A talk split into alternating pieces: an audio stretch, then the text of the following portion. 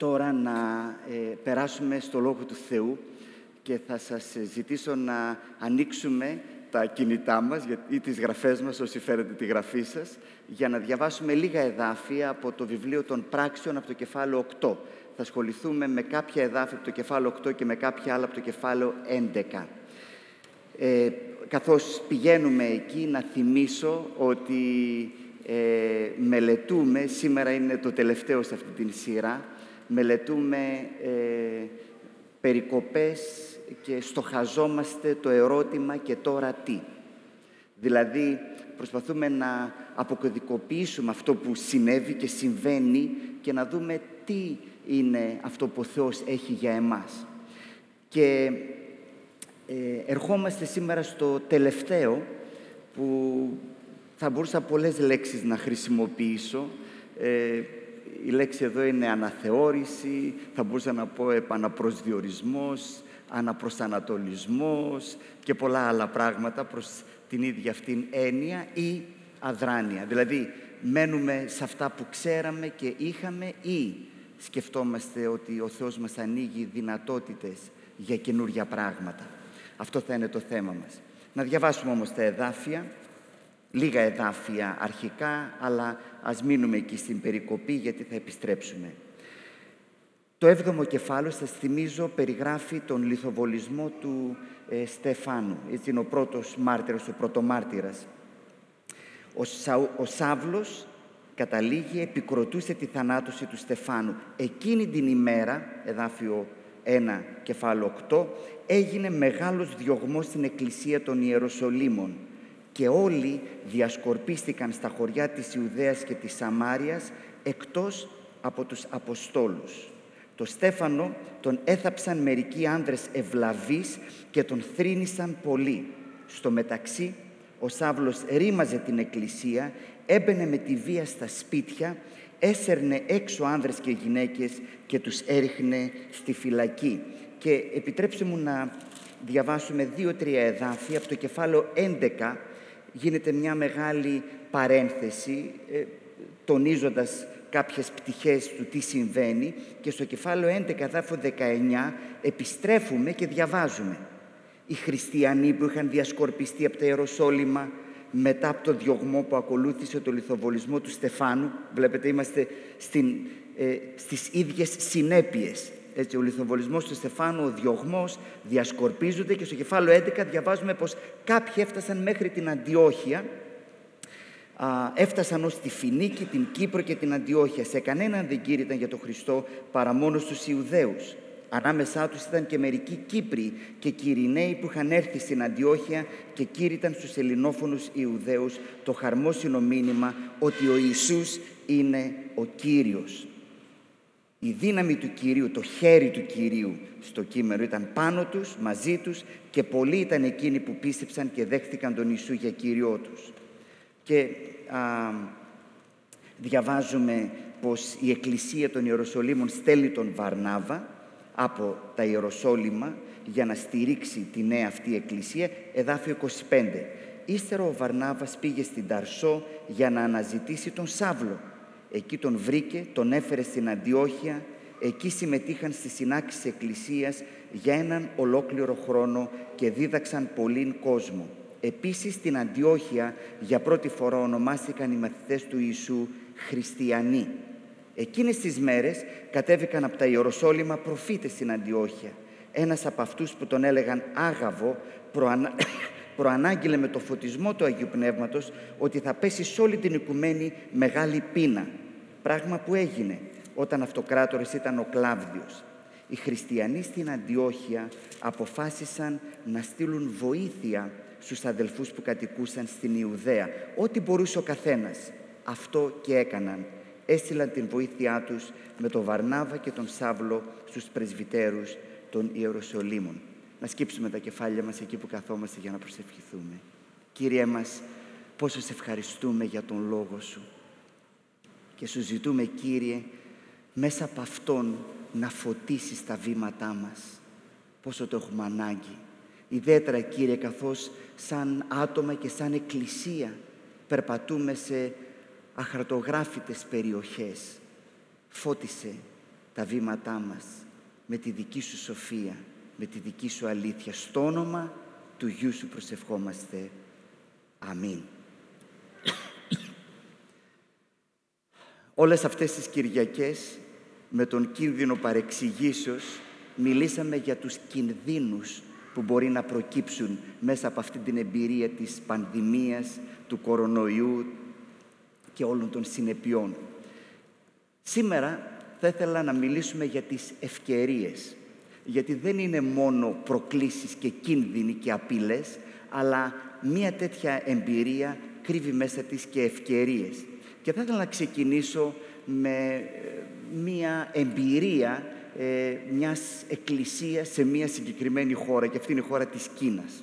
Το 1960, την δεκαετία του 60 τέλος πάντων, ο Μάο, ο γνωστός, αποφάσισε να κάνει τη λεγόμενη πολιτιστική επανάσταση, μέρος της οποίας ήταν το να εξοβελήσει την θρησκεία και ιδιαίτερα την χριστιανική πίστη από την Κίνα. Έτσι, σε πολύ σύντομο διάστημα έκλεισαν όλες οι εκκλησίες και όχι μόνο, αλλά κατασχέθηκαν και τα εκκλησιαστικά κτίρια. Έμεινε η εκκλησία χωρίς κτίρια, έτσι, α, και χωρίς εκκλησίες. Ε, φυλάκισε τους περισσότερους ποιμένες, έμεινε χωρίς ποιμένες. Όλοι οι Ιεραπόστολοι έφυγαν από την χώρα, απομακρύνθηκαν, δεν υπήρχε ούτε ένας Ιεραπόστολος. Όλες οι παραεκκλησιαστικές οργανώσεις και όλες οι δραστηριότητες τους έγιναν παράνομες ο δημόσιος εκκλησιασμός έγινε παράνομος, απαγορεύτηκε, οποιαδήποτε οικονομική βοήθεια ερχόταν από το εξωτερικό σταμάτησε, όλες οι θεολογικές σχολές που υπήρχαν και εκπαίδευαν νέους εργάτες έκλεισαν και όλα αυτά μέσα σε ένα πολύ σύντομο διάστημα. Και δεν υπήρχε καν ίντερνετ. Όταν έγιναν όλα αυτά, η εκκλησία της Κίνας αριθμούσε γύρω στα 4 εκατομμύρια 4 εκατομμύρια πιστοί. Και φυσικά κανένας αναρωτιόταν τι θα συνέβαινε τώρα; Τώρα που όλα αυτά τα εργαλεία που είχε στα χέρια της και χρησιμοποιούσε η Εκκλησία όλα αυτά τα χρόνια ξαφνικά φύγαν από τα χέρια της. Σκεφτείτε το λιγάκι, έτσι. Εμείς έχουμε μια εμπειρία που μας δυσκολεύει και σκεφτείτε τον προβληματισμό μας, φανταστείτε να τα χάσεις όλα αυτά απότομα, ξαφνικά. Το ερώτημα είναι και τώρα τι γίνεται; Και για πάρα πολλές δεκαετίες δεν ξέραμε τι ακριβώς γίνεται, γιατί κανένας δεν είχε πρόσβαση. Αλλά τη δεκαετία του 80 που τα πράγματα άρχισαν να αλλάζουν και μπορούσαν ξανά να μπουν εξωτερικοί, δυτικοί μέσα στην Κίνα, διαπίστωσαν κάτι το συγκλονιστικό. Μας έλειψε η φωνή του Γιωργάκη. Αφήστε τον ελεύθερα. Για λίγο ακόμα, έτσι. Λοιπόν, τι ωραίο πράγμα να είναι πίσω, να έρχονται σιγά σιγά πίσω οι οικογένειες και να ακούγονται παιδικές φωνούλες. Είναι ωραίο πράγμα αυτό και ελπίζω να σας έλειψε. Η ησυχία είναι κάτι το πάρα πάρα πολύ ε, πώς να το πω, για κάποιους μας μας αρέσει, αλλά είναι και πολύ αποπνικτικό, έτσι δεν είναι. Κλείνει αυτή η παρένθεση. Όταν λοιπόν μπήκανε δυτικοί στην Κίνα, τι διαπίστωσαν; Διαπίστωσαν Κάτι που κανένας δεν περίμενε. Η Εκκλησία όλες αυτές τις δεκαετίες, χωρίς να έχει τίποτα από όλα αυτά τα οποία είχε και έφτασε να είναι τέσσερα εκατομμύρια, η Εκκλησία έφτασε να έχει δεκαπλασιαστεί. Δηλαδή 40 με 50 εκατομμύρια. Και η πραγματικότητα είναι ότι αυτή είναι αριθμή που έδινε η κινέζικη κυβέρνηση. Έτσι. Με άλλα λόγια, όλοι πιστεύουν ότι είναι πολλαπλάσιοι ε, οι αριθμοί. Με πολλά προβλήματα, έτσι. Προσέξτε, δεν λέω ότι όλα πήγανε καλά και ε, είναι μόνο ένα success story. Υπήρχαν και πολλά προβλήματα, πολλές λαθ, λαθασμένες διδασκαλίες που παρισύφρισαν, αλλά η πραγματικότητα ήταν ότι χάνοντας όλα αυτά τα εργαλεία που είχαν και τα θεωρούσαν δεδομένα, η Εκκλησία αντί να οπισθοχωρήσει και να σβήσει, η Εκκλησία άνθησε και μεγάλωσε. Δεν είναι εντυπωσιακό. Τώρα, υπάρχει και η ακριβώς ανάποδη ιστορία. Η ανάποδη ιστορία είναι η εξής. Το 313 μετά Χριστόν υπάρχει το περίφημο διάταγμα των Μεδιολάνων. Το έχετε ακούσει αυτό; Που είναι το διάταγμα του Μεγάλου Κωνσταντίνου που πια η Εκκλησία που μέχρι τότε ήταν χωρίς κτίρια, παράνομοι, κυνηγημένοι. Σκεφτείτε, ε, εμείς συζητάμε πόσο δύσκολο είναι να είμαστε στην εκκλησία χωρίς air condition, με μάσκα. Φανταστείτε ότι η εκκλησία για αιώνες έζησε, πού; Στις κατακόμβες. Για σκεφτείτε το. Και δεν ήταν το καλοκαίρι ήταν πιο ευχάριστο από εδώ. Και η εκκλησία έτσι ζούσε, έτσι λειτουργούσε για αιώνες. Αλλά το 313 η εκκλησία από τα αλόνια μπήκε στα σαλόνια που λένε. Από την έρημο ξανά μπήκε στο κέντρο. Έγινε το 339 με τον Μέγα Θεοδόσιο, γίνεται η επίσημη θρησκεία της αυτοκρατορίας. Τι συνέβη, ήτανε καλό αυτό για την Εκκλησία, το ότι ξαφνικά έχει ελευθερία, έχει κτίρια, έχει χρήματα, έχει δυνατότητες. Ήτανε ευλογία αυτό για την Εκκλησία. Σας διαβάζω μία φράση από έναν γνωστό κοινωνιολόγο, το Rodney Stark, έχουμε κάνει αναφορές σε ένα βιβλίο του, The Rise of Christianity, στο παρελθόν, αλλά σας διαβάζω τώρα μία αναφορά από ένα άλλο βιβλίο του, που λέει το εξής. Επιμακρών οι ιστορικοί δέχονταν τον ισχυρισμό ότι η μεταστροφή του αυτοκράτορα Κωνσταντίνου σήμαινε τον θρίαμβο του χριστιανισμού. Αντιθέτως, κατέστρεψε τις πιο ελκυστικές και δυναμικές του πτυχές μετατρέποντας ένα κίνημα λαϊκής βάσης και έντονο ζήλου, έντονο ζήλου σε υπεροπτικό θεσμό που τον έλεγχε μια ελίτ που συχνά κατάφερε να είναι σκληρής και αμελής. Άρα λοιπόν έχουμε μπροστά μας πιστεύω έναν γόνιμο προβληματισμό. Άραγε όλη αυτή η ανακατοσούρα και η αναστάτωση που ζούμε που αυτά που ξέραμε δεν τα έχουμε ακριβώς. Ε, αυτά που θα θεωρούσαμε δεδομένα την Κυριακή το πρωί, έτσι, ε, η ώρα της λατρείας, ε, ο όμιλος, τα κυριακά μας σχολεία, οι κατασκηνώσεις μας, έτσι. Όλα αυτά τα πράγματα, τα εργαλεία που για χρόνια τα είχαμε στα χέρια μας και τα θεωρούσαμε δεδομένα και πιστεύω μπορούμε να κάνουμε διακονία επειδή έχουμε όλα αυτά, αν όλα αυτά τα χάσουμε και δεν τα έχουμε όπως συμβαίνει, τι συμπέρασμα βγάζουμε; Είναι αυτό η καταστροφή μας ή μήπως, προσέξτε, βάλτε το εισαγωγικά αυτό που λέω, ή μήπως όλα τα προηγούμενα ήταν η καταστροφή μας. Και θα εξηγήσω τι εννοώ. Αλλήμον έτσι, όλα είναι ευλογημένα πράγματα και καλά πράγματα, αλλά προσέξτε, ακόμα και τα πιο καλά πράγματα, όταν πια γίνουν μια ρουτίνα και όταν επαναπαυθούμε σε αυτά και το μόνο που κάνουμε είναι απλά να τα συντηρούμε, υπάρχει ο κίνδυνος να γίνουν αυτά οι καταστροφές μας. Πιστεύω λοιπόν ότι βρισκόμαστε μέσα σε μια μοναδική ευκαιρία να ξανασκεφτούμε τι πάει να πει εκκλησία. Τι πάει να πει ότι ανήκω σε μια εκκλησία. Τι πάει να πει είμαι χριστιανός. Και πιστεύω πως εμπειρίες οριακές σαν αυτήν που ζούμε θέτουν αυτό το ερώτημα. Και αυτό νομίζω είναι καλό μας κάνει πάρα πολύ καλό. Νομίζω είναι μια μοναδική ευκαιρία να ξανασκεφτούμε τι σημαίνει για μένα ότι είμαι κομμάτι της πρώτης ελληνικής Ευαγγελικής Εκκλησίας.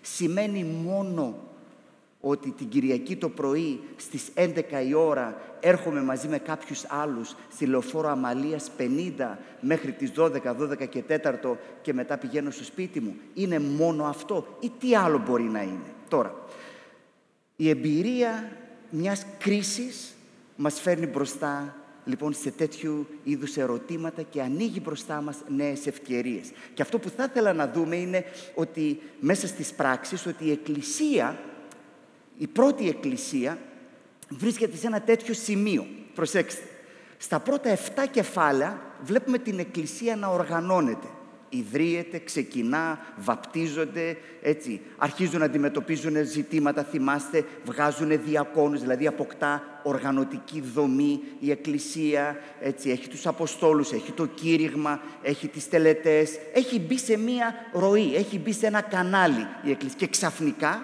λόγω του λιθοβολισμού του Στεφάνου, υπάρχει ένας διωγμός και όλα ανατρέπονται. Ξέρετε, διάβαζα ένα βιβλίο Ξέρω λιγάκι σας κουράζω με τα εισαγωγικά, αλλά είπαμε αυτά τα μηνύματά μας είναι λίγο πιο στοχαστικά παρά απλά εξηγητικά. Διάβαζα ένα βιβλίο αυτές τις μέρες, διαβάζω αρκετά βιβλία πάνω στο ίδιο θέμα α, ε, και ένα από Αυτά είναι ενός ιστορικού από το Yale του Ramsey McMullen με τίτλο Christianizing the Roman Empire από το 100 μέχρι το 400 μετά Χριστό. Γιατί το 400, γιατί μετά το 400 έρχεται ο Μέγας Κωνσταντίνος και η Εκκλησία μπαίνει στα σαλόνια, γίνεται η επίσημη θρησκεία της αυτοκρατορίας. Το ερώτημα λοιπόν είναι πώς η Εκκλησία που είναι κυνηγημένη, χωρίς κτίρια, χωρίς ε, δομή κτλ. κτλ. Πώς αυτή η Εκκλησία αυξάνει ε, και μεγαλώνει; Αυτό είναι το ερώτημα. Και διαβάζοντας αυτό το βιβλίο, κάτι που μου έκανε εντύπωση είναι το εξής. Ο πρώτος, η πρώτη εξήγηση που δίνει είναι ε, τα σημεία και τα τέρατα τα οποία εργάζεται η Εκκλησία. Αν ο Κύριος μας τα δώσει, είμαστε πολύ ανοιχτοί σε όλα αυτά τα πράγματα, πιστέψτε με. Το δεύτερο όμως, και αυτό είναι που μου κάνει εντύπωση, είναι ο διωγμός. Ο διωγμός τον οποίον ζούσε η Εκκλησία ήταν αυτό που γεννούσε τον δυναμισμό της. Γιατί; Γιατί η δυσκολία είναι αυτή που φανερώνει εάν όλα αυτά τα οποία πιστεύουμε τα εννοούμε. Η δυσκολία είναι αυτή που φανερώνει το τι ακριβώς σημαίνει για μας ο Χριστός και το Ευαγγέλιο. Και η Εκκλησία ζώντας μονίμως σε μια τέτοια κατάσταση ερχόταν αντιμέτωπη ξανά και ξανά με αυτό το ερώτημα. Άρα λοιπόν είναι σημαντικό να δούμε την Εκκλησία εδώ η οποία διώκεται. Το πώς αυτό γεννά ευκαιρίες. Και πιστέψτε με, επειδή σας λυπάμαι δεν θα τις πω όλες αυτές που μπορούμε να βρούμε μέσα στις περικοπές αυτές γιατί κάνει και ζέστη. Θα αναφέρουμε τρεις βασικές. Τρεις ευκαιρίες που η Εκκλησία αποκτά όταν ανατρέπεται το status quo και όταν ανατρέπεται η ρουτίνα και η ροή της. Η πρώτη είναι η εξής. Η κρίση γεννά την ευκαιρία για άνοιγμα προς νέες κατευθύνσεις και περιοχές.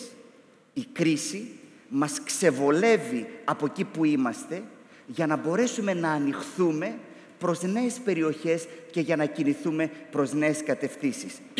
Πολύ συχνά λέμε μία από τις αξίες της Εκκλησίας μας είναι το άνοιγμα και δανειζόμαστε αυτή τη φράση του θεολόγου του γνωστού εδώ του Έλληνα του Θανάσου του Παπαθανασίου η Εκκλησία γίνεται όταν ανοίγεται. Ε, όταν ανοίγεται.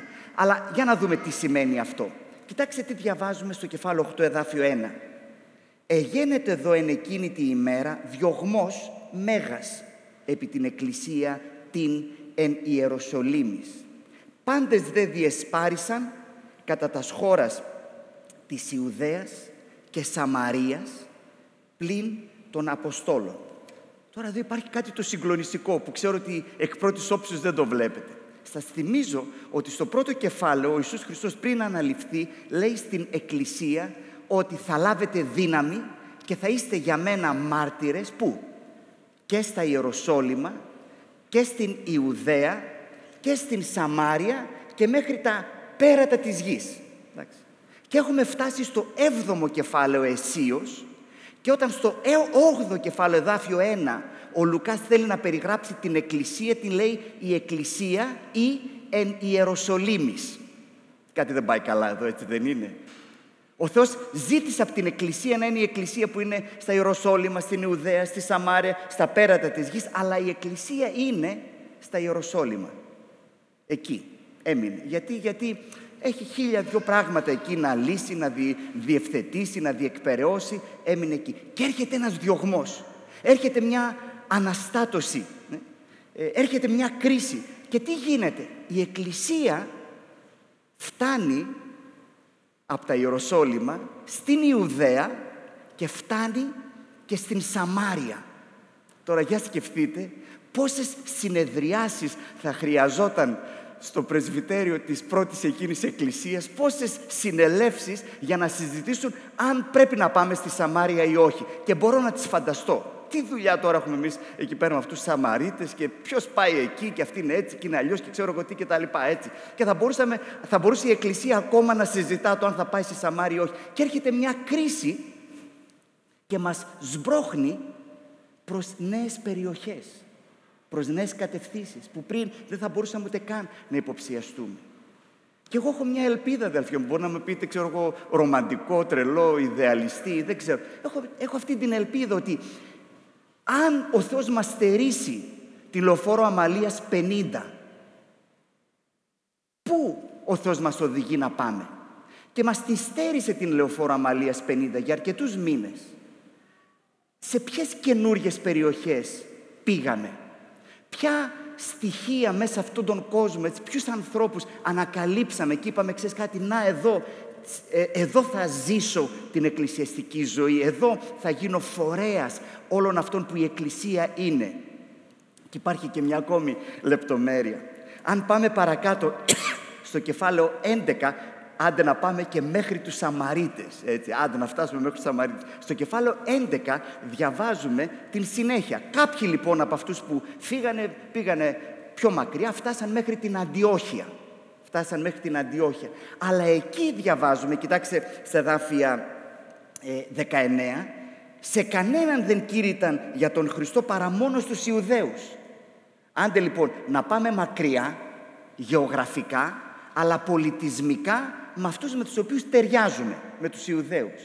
Όμως λέει, ανάμεσά τους ήταν και μερικοί Κύπροι και Κυριναίοι που ήρθαν από την Αντιόχεια και κήρυταν, το αρχαίο κείμενο λέει, στους ελληνιστές. Αρκετή συζήτηση σε τι ακριβώς αναφέρεται, δεν είναι της παρούσης, αλλά πιστεύω ότι αυτό το οποίο λέει εδώ δεν είναι απλά στους ελληνόφωνες Ιουδαίους, γιατί αυτό ήδη έχει γίνει. Θυμηθείτε ότι στην Ιερουσαλήμ μαλώνουν οι, οι χείρες των Ελληνιστών με των Ιουδαίων για το ποιος θα φάει τον μπούτι της κόντας τέλος πάντων. Ξέρετε, η Εκκλησία όταν χάσει την μεγάλη αποστολή ασχολείται με τέτοιου είδους ε, ε, ζητήματα, γκρίνιες, έτσι, γιατί εμένα με κοίταξες έτσι και τον άλλο δεν τον κοίταξες έτσι και τα λοιπά. Λοιπόν, α, υπήρχαν οι Ελληνιστές, αλλά εδώ πιστεύω ότι σπάει ένα ακόμα φράγμα. Η Εκκλησία πηγαίνει ακόμη πιο πέρα. Μπαίνει σε νέα εδάφη, σε νέες περιοχές. Πράγματα που ίσως δεν θα τα είχε υποψιαστεί ποτέ πριν. Και ξαναλέω, ποια είναι τα καινούργια μονοπάτια που ο Θεός βάζει μπροστά μας; Δεν θέλω, ξέρετε πόσο χαρούμενος είμαι για κάθε έναν που είναι σήμερα εδώ στην Εκκλησία. Και ίσως με έχετε ακούσει κάθε Κυριακή να λέω πόσο σημαντικό είναι να έρθουμε στην Εκκλησία. Αλλά σας παρακαλώ μην το διαβάσετε λάθος αυτό. Το θέμα δεν είναι το να ξαναβρεθούμε εδώ στην Εκκλησία και τι ωραία, τι καλά πάει τέλειο. Καθόλου δεν είναι αυτό το θέμα. Το ερώτημα που πρέπει να μας βαραίνει και πρέπει να παλέψουμε με αυτό είναι ποια είναι η δική μας Σαμάρια; Ποιοι είναι οι ελληνιστές για εμάς; Ποιες είναι αυτές οι νέες περιοχές, οι νέοι τομείς στους οποίους ο Θεός μας καλεί να ανοιχθούμε. Η κρίση τουλάχιστον θέτει αυτό το ερώτημα. Θέτει αυτό το ερώτημα.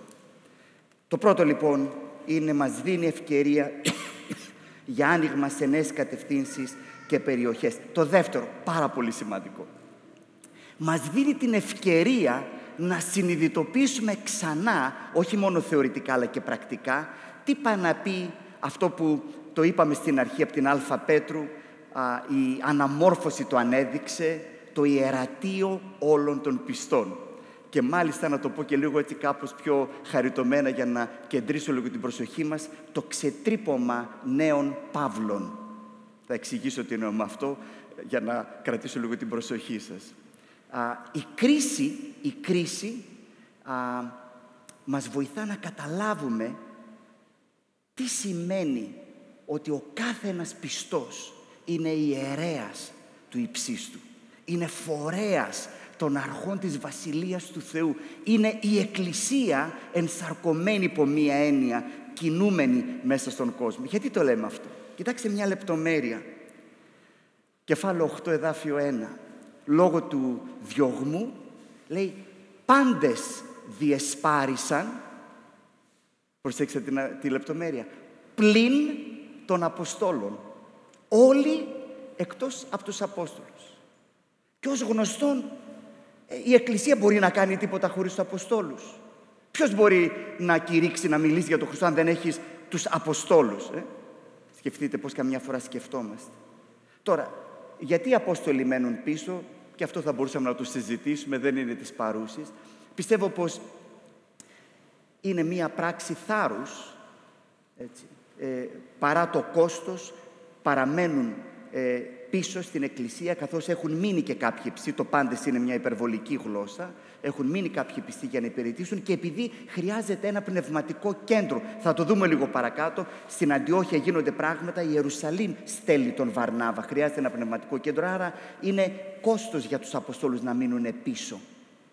Αλλά προσέξτε, το κλειδί εδώ είναι ότι ξαφνικά η Εκκλησία, ο κάθε ένας μέσα στην Εκκλησία γίνεται Ιεραπόστολος. Ναι. Ξαφνικά δεν είναι, δεν πειράζει, δεν είναι δική μου δουλειά, στο κάνει ο Πέτρος ή ο Ιάκωβος ή ξέρω εγώ ποιος άλλος ή οι διάκονοι. Ξαφνικά είναι 100% δική μου υπόθεση το έργο του Ευαγγελίου. Και πιστεύω ότι η κρίση μας δίνει τη δυνατότητα να το ξαναδούμε αυτό το πράγμα και να το ανακτήσουμε αυτό.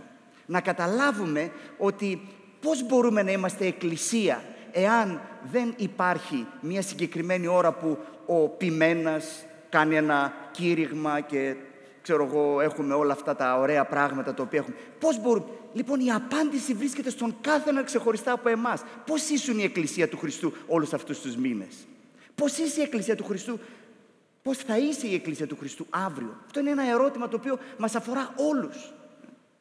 Και α, ε, υπάρχει εδώ νομίζω μια μοναδική ευκαιρία να το ξαναπούμε μεγαλόφωνα και να το ζήσουμε και να το συνειδητοποιήσουμε. Μέσα στην κρίση α, διάβασα και άκουσα πάρα πολλά πράγματα σχετικά με την κρίση, τις ευκαιρίες, τις προκλήσεις κτλ. όπως το φαντάζεστε.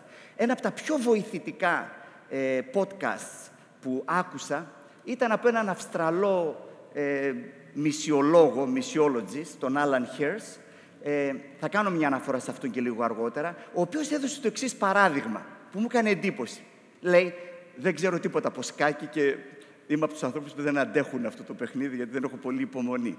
Λοιπόν, α, έλεγε λοιπόν ότι αν θέλεις να μάθεις καλό σκάκι, ένας τρόπος για να εκπαιδευτείς, να εξασκηθείς, είναι να βγάλεις την βασίλισσα και να προσπαθήσεις να παίξεις χωρίς τη βασίλισσα.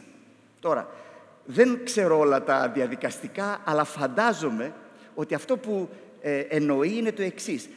Η Βασίλισσα είναι ένα πολύ δυνατό πιόν και μπορεί να κάνει πάρα πολλά πράγματα. Και φυσικά, αν έχεις τη Βασίλισσα, μπορεί να σου λύσει χίλια δυο προβλήματα και να κάνει χίλιες δυο δουλειές η Βασίλισσα. Αλλά, αν βγάλεις τη Βασίλισσα από την αρχή στην άκρη, ξαφνικά τι κάνεις; Αρχίζεις να σκέφτεσαι την αξία και την δυνατότητα που έχει το κάθε ένα πιόνι.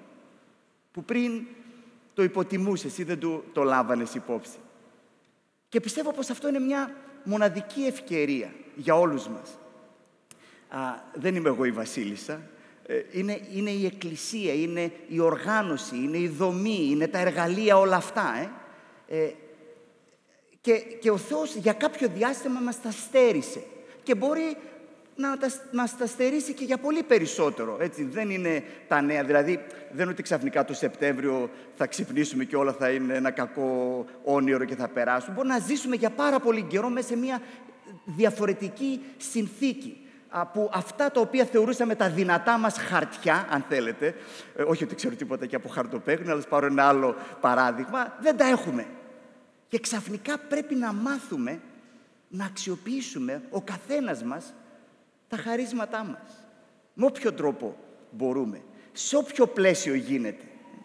Α, και εδώ ερχόμαστε σε αυτό το άλλο το οποίο είπαμε για το ξετρύπομα των Παύλων. Υπάρχει κάτι το οποίο νομίζω ότι έχει, ιδιαίτερη, ε, έχει ιδιαίτερο ενδιαφέρον.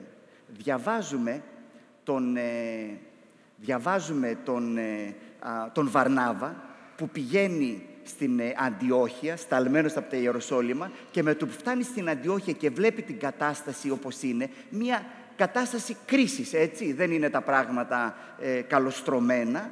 Τι κάνει, πηγαίνει, πηγαίνει στην ε, Ταρσό και ψάχνει για να φέρει τον Σάβλο στην Αντιόχεια. Η κρίση τι κάνει, δίνει την ευκαιρία σε κάποιους που δεν θα μπορούσε κανένας να το φανταστεί ότι είχαν κάποιον ρόλο να διαδραματίσουν. Ο Σάβλος, σας θυμίζω στο κεφάλαιο 9, πιστεύει και πηγαίνει στην Ιερουσαλήμ και θυμάσαι την ιστορία, έτσι. Κανένας δεν τον πιστεύει. Όλοι είναι καχύποπτοι. Κανένας δεν τον δέχεται. Πόσα χρόνια θα χρειαζόντουσαν μέχρι ο Σάβλος να αποκτούσε κάποια διακονία μέσα στην Εκκλησία; Ποιος ξέρει, αιώνες, ίσως και ποτέ. Έτσι, γιατί πάντοτε θα ήταν με καχύποπτοι. Και ξαφνικά αυτός που ήταν στα αζήτητα κάπου στην Ταρσό γίνεται ένας εργάτης του Ευαγγελίου. Και η προσευχή μου και η ελπίδα μου είναι ότι πολλοί σάβλοι θα αναδειχθούν μέσα σε αυτή την κρίση. Δηλαδή άνθρωποι που ίσως δεν, συγγνώμη, δεν τους είχαμε στο ραντάρ μας ή δεν θεωρούσαμε ότι ξέρεις κάτι αυτός. Πιστεύω ότι θα έχουμε πολλές τέτοιες εκπλήξεις και ελπίζω και προσεύχομαι να, να δούμε τέτοιου είδους ε, νέους ανθρώπους οι οποίοι θα αναδειχθούν, νέους όχι ηλικιακά, αλλά ανθρώπους που μέχρι πριν ερχόντουσαν μια Κυριακή πρωί, άκου ένα κήρυγμα και έφευγαν. Ε, αλλά ελπίζω και προσεύγουμε ότι θα υπάρχει μια τέτοια αφύπνιση και θα δούμε νέες τέτοιες ε, ευκαιρίες. Το τρίτο, οι ευκαιρίες που μας δίνει η κρίση. Το πρώτο, είπαμε, μας βοηθά να πάμε σε νέα μέρη. Το δεύτερο, ε, μας βοηθά να καταλάβουμε το ιερατείο όλων των πιστών. Το τρίτο είναι ότι σφυριλατεί με έναν καινούριο τρόπο την κοινότητα. Γεννά μια νέου τύπου κοινότητα. Μια νέου τύπου κοινότητα. Α, αυτός ο Άλαν Χέρς που σας έλεγα σε ένα βιβλίο του The Forgotten Ways. Και είναι ενδιαφέρον βιβλίο αυτό, το είχα διαβάσει κάποια χρόνια πριν και μάλιστα τσέκαρα και στο ίντερνετ και, είχα, και βρήκα ότι όταν είχε ξεκινήσει η κρίση 2009, στο αποκαρδιάς είχα γράψει κάποια πράγματα σχετικά με το βιβλίο, ελπίζοντας ότι εκείνη η κρίση ίσως ξυπνήσει κάποια αντανακλαστικά. Δεν ξέρω, ίσως είναι αυτή η κρίση που θα ξυπνήσει αυτά τα, τα αντανακλαστικά. The forgotten ways, δηλαδή οι ξεχασμένοι τρόποι. Δηλαδή αυτά που η Εκκλησία ξέχασε μες στην πορεία.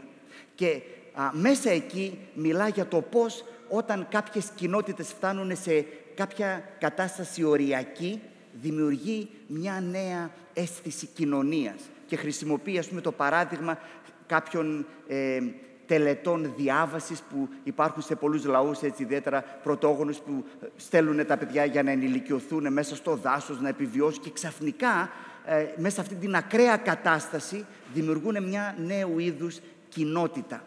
Ε, και οι κρίσεις το κάνουν αυτό, μπορεί να το κάνουν αυτό.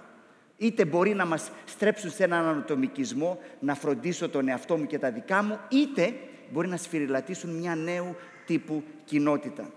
Η προσευχή μου είναι να κάνει το δεύτερο. Και πιστεύω ότι αυτό έγινε στην Εκκλησία των Ιεροσολύμων, όπως διαβάζουμε στο 8ο κεφάλαιο. Γιατί το λέμε αυτό; Μία από τις πιο συγκλονιστικές στιγμές για μένα μέσα στην Καινή Διαθήκη είναι η κηδεία του Στεφάνου.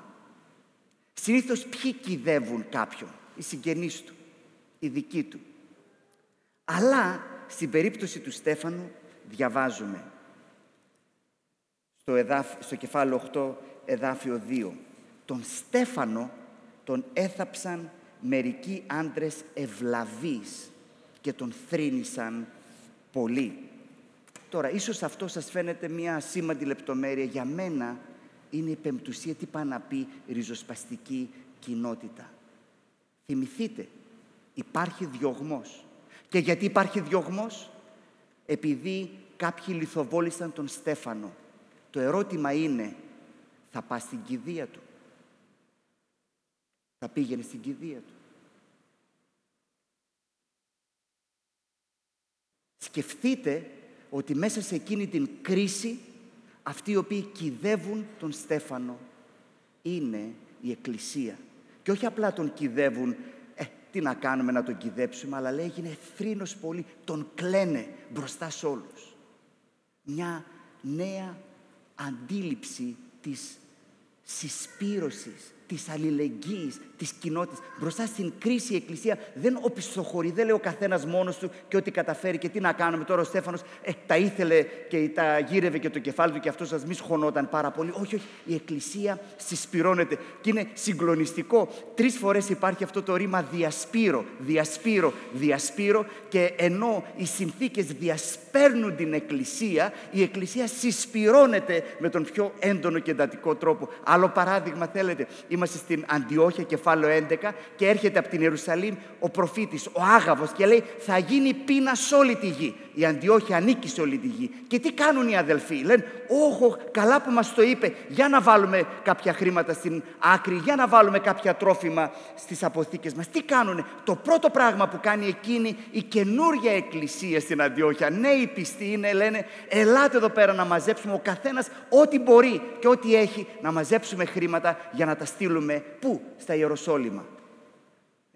Δείτε πώς η κρίση γεννά μία περίεργη κοινότητα. Και θέλω να ρωτήσω αδέλφια μου, να προβληματιστούμε πόσο, ξαναρωτάω, τι πάει να πει ότι είμαι μέλος της πρώτης ελληνικής Ευαγγελικής Εκκλησίας εάν δεν μπορώ να έρθω την Κυριακή το πρωί στην Εκκλησία; Τι πάει να πει; Θέλω να έρθετε και το λέω σε όλους. Ελάτε, είναι ασφαλές, είναι σημαντικό να είμαστε στην Εκκλησία. Αυτό το λέμε κάθε Κυριακή, τις τελευταίες Κυριακές. Σήμερα όμως θέλω να πω, είναι μόνο αυτό. Πώς ζούμε με αυτόν τον ριζοσπαστικό τρόπο την κοινότητα μέσα στην καθημερινότητά μας; Ποιοι είναι αυτοί οι καινούργοι άνθρωποι στους οποίους ανοίξαμε την αγκαλιά μας; Για ποιους ανθρώπους σκεφτήκαμε και είπαμε, τι να κάνει άραγε αυτός; Πώς τα βγάζει πέρα άραγε αυτή; Τι μπορώ να κάνω; Και αυτό αφορά όλους μας, τον καθένα μας. Με ποιους τρόπους ζήσαμε και ζούμε την έννοια της κοινότητας. Θα ήθελα, πέρασε η ώρα, το παράκανα. Θα ήθελα, κλείνοντας, να πω το εξής. Η ερώτηση με την οποία πρέπει να παλέψουμε και η κρίση αυτή μας την βάζει μπροστά μας είναι τι σημαίνει να είσαι χριστιανός πέρα από τον εκκλησιασμό σου μια Κυριακή πρωί στις 11 η ώρα.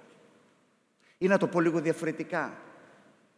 Διαβάζουμε εδώ, έγινε διωγμός και Αν σήμερα γινόταν διωγμός, θα σε διώχνανε εσένα. Θα με διώχνανε. Διαβάζουμε ότι ο Παύλος λέει έμπαινε μέσα στα σπίτια των χριστιανών και τους έπαιρνε και τους συλλάμβανε. Αν σήμερα ο χριστιανισμός γινόταν παράνομος, θα ερχόταν κανένας να χτυπήσει την πόρτα του σπιτιού σου, του σπιτιού μου. Πώς ζούμε την χριστιανική μας ζωή. Διαβάζουμε ότι στην Αντιόχεια ονομάστηκαν για πρώτη φορά χριστιανοί οι μαθητές από τους άλλους. Το χριστιανί είναι ρωμαϊκό. Οι χριστιανοί δεν το δώσαν στον εαυτό τους, έτσι, το όνομα αυτό. Πόσο, πώς ζούμε τη χριστιανική μας ταυτότητα μέσα στην καθημερινότητά μας. Κλείνουμε. Έχω ελπίδα, έχω ελπίδα. Έχουμε ελπίδα, έχουμε ελπίδα. Γιατί έχουμε ελπίδα; Την ελπίδα μας μας τη δίνει το Ευαγγέλιο. Και μπορεί να πείτε πού το βλέπεις το Ευαγγέλιο; Κοιτάξτε την λογική αυτής της αφήγησης. Είναι εντυπωσιακή. Κάποιος πεθαίνει και έρχεται νέα ζωή. Διαβάζουμε η Σαμάρια πιστεύει και γίνεται λέει χαρά μεγάλη μέσα εκεί την πόλη. Αλλά δείτε πώς ξεκινάει η ιστορία.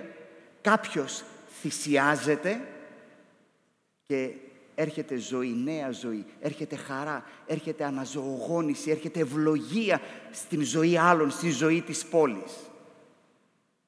Και πού την μαθαίνουμε αυτή την αφήγηση; Πού άλλο, αυτή είναι η αφήγηση του Ευαγγελίου, δεν είναι. Αυτό που βλέπουμε εδώ πέρα στην πραγματικότητα δεν είναι παρά μία ακόμη εφαρμογή του Ευαγγελίου. Προσέξτε, η Εκκλησία δεν φέρνει ζωή μέσα στην πόλη παρά την θλίψη, παρά το τι συνέβη στον Στέφανο, αλλά ακριβώς μέσω της θλίψης. Είναι ακριβώς αυτή η θυσία, είναι το αίμα το οποίο χύνεται, το οποίο γεννά αυτή τη νέα ζωή. Και αυτό ξαναλέω, δεν είναι απλά μια τυχαία ιστορία εδώ πέρα, είναι μια ακόμη εφαρμογή του Ευαγγελίου. Και αδέλφια μου, τώρα που θα σταθούμε στο δείπνο του Κυρίου, ερχόμαστε να ξαναθυμηθούμε αυτή την ιστορία.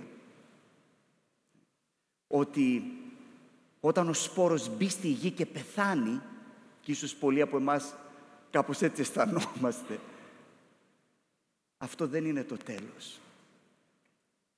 Αυτός είναι ο τρόπος για να υπάρξει Ανάσταση και νέα ζωή. Αυτή είναι η ιστορία του Ευαγγελίου.